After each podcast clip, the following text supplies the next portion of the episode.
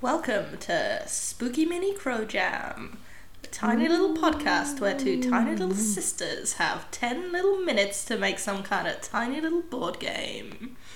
But this time it's October, like it was last time as well. and we're getting spooky with it. What's the concept? Uh, the concept for our spooky 10 minute jam this time is a game which changes at night. Okay, I'm just going to get right in it to it with the timer.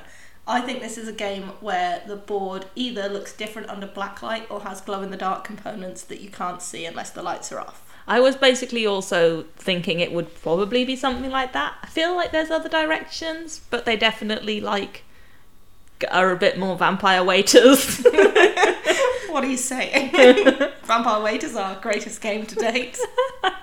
Just like let's not do two two similar in a row, you know. So here's like a really, really basic idea. It would more or less be snakes and ladders, Mm. but on under certain conditions, you turn the lights off and the board, like all the snakes and the ladders, maybe they're just swapped, um, or you know they're like in some kind of different arrangement, Yeah. and like you in and maybe also the dice have different dots on them in the light and in the dark. Okay. Oh yeah. So maybe like in the dark you can roll higher numbers. Like maybe it's a dice that rolls one to six in when the lights are on and seven to twelve when the lights are off. Okay. Do we think that um Snakes and ladders is obviously the stupidest game ever. So like not that, but that's like the loose idea. Yes. Um, is it something where something you do in the game would allow you to turn the lights on or off? Yes. Or okay. I think it would be either like you land on a space that's Mhm. like switch the lights, or you roll a double or something. Okay. Yeah, I, I feel like this is something that would hark back to like very basic board games. Your snakes and ladders, monopolies, things of that sort. Mm. But just like the board has a, a day state and a night state, and then I think maybe also I think it would be cool if the dice was like that, and if it had cards, maybe the cards were like that, and so on. Yeah. What would be a nice objective for a game like this? Like at the moment we're very like roll and move. Yeah, I mean, I'm not mad at it being a roll and move. Like, you know, there's they're not that fun, but it would have like a more fun element. Mm. Um, it could also be, you know, score the most points. Like maybe if you land on certain spaces, you can like pick things up. Maybe like at the start, you get a secret role that like your points are hmm worth more in the light or in the dark. Or there could be like um objectives like if there was more than one objective it could be like arriving at certain locations but the locations could be in different places in the light or dark so like if people were trying to be strategic about turning the lights on or off and they like see that you're getting close to your your place then if they switch the lights it's like oh well my place is back over the other end now. Or what have you. Yes. um hmm. Okay. I I mean if there was like a deck of cards that you drew from that you like had in front of you as kind of like your points it could be the case that you don't know if you draw them in the dark you don't know what its Mm. light score is and vice versa i mean you, this game is absolutely predicated on like really good light proofing yeah, yeah, and like you know, people like somewhat investing in not cheating, like not you know, like looking at the card from a low angle or feeling the texture on the card or I guess it would be okay for you to know as long as it was very clear what was the night score and what was the day score Yeah. and so on. Like as long as it was obvious. mm, So it could be that like all the stuff that's visible in the light is likely to still be visible when the lights are off. Mm. So it would be like adding just adding the Mm. glow in the dark components rather than like removing hmm things if you see what I mean. yeah, So it could like if it was a maze type of thing it could add walls. mm, Um, so you know, if it was still a roller move, but with like maze-like elements, maybe a maze is fun. yeah, because you could sort of map it on a grid, Yeah, but then just like have walls that are in different places when the lights are on or off, and maybe like portals or something that let you yeah, make moves, and then there would be locations that you could get to that would mm, let you draw from the score deck Mm-hmm. or let you turn the lights on or off. Okay, here's a like I'm pretty much taking this wholesale from Pac-Man, but what if it's kind of like a chase, like two team chase, but where like who's chasing who changes? Yes, I mean that is a, like that is basically Pac-Man, but that's awesome. So yeah, like you're starting all in like. So if it's if it's a two-player game, I guess you have like two pieces in diagonal corners, and if it's a four-player game, everyone's controlling one piece, something like that. You're moving through a maze. You're trying to collect tokens Mm. um, and put, add them to your pile. Uh, like maybe there's not too many, but there's you know an odd number so that one team is always definitely the winner.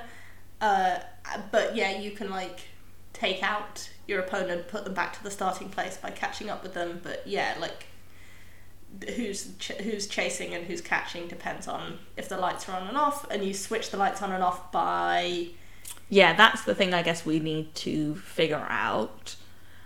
Um, it might be, it could be like a limited resource. Every team gets three and you choose the one to use them. It could be like by landing on a particular space you can do it. I feel like it's fun to me if it's not the less predictable it is that your opposing team is going to switch the lights, the better for me, I think. yes, I think I agree. Um, like you you might still be able to tell when it's going to be beneficial for them to but you don't necessarily know when you're go- when they're going to use that ability and i feel like if it was there on the board it you it would be more clear Yes. Here's a possible thing that might might address that or might make it worse. We talked about the map changing in the light or the dark, like the Mm. maze changing.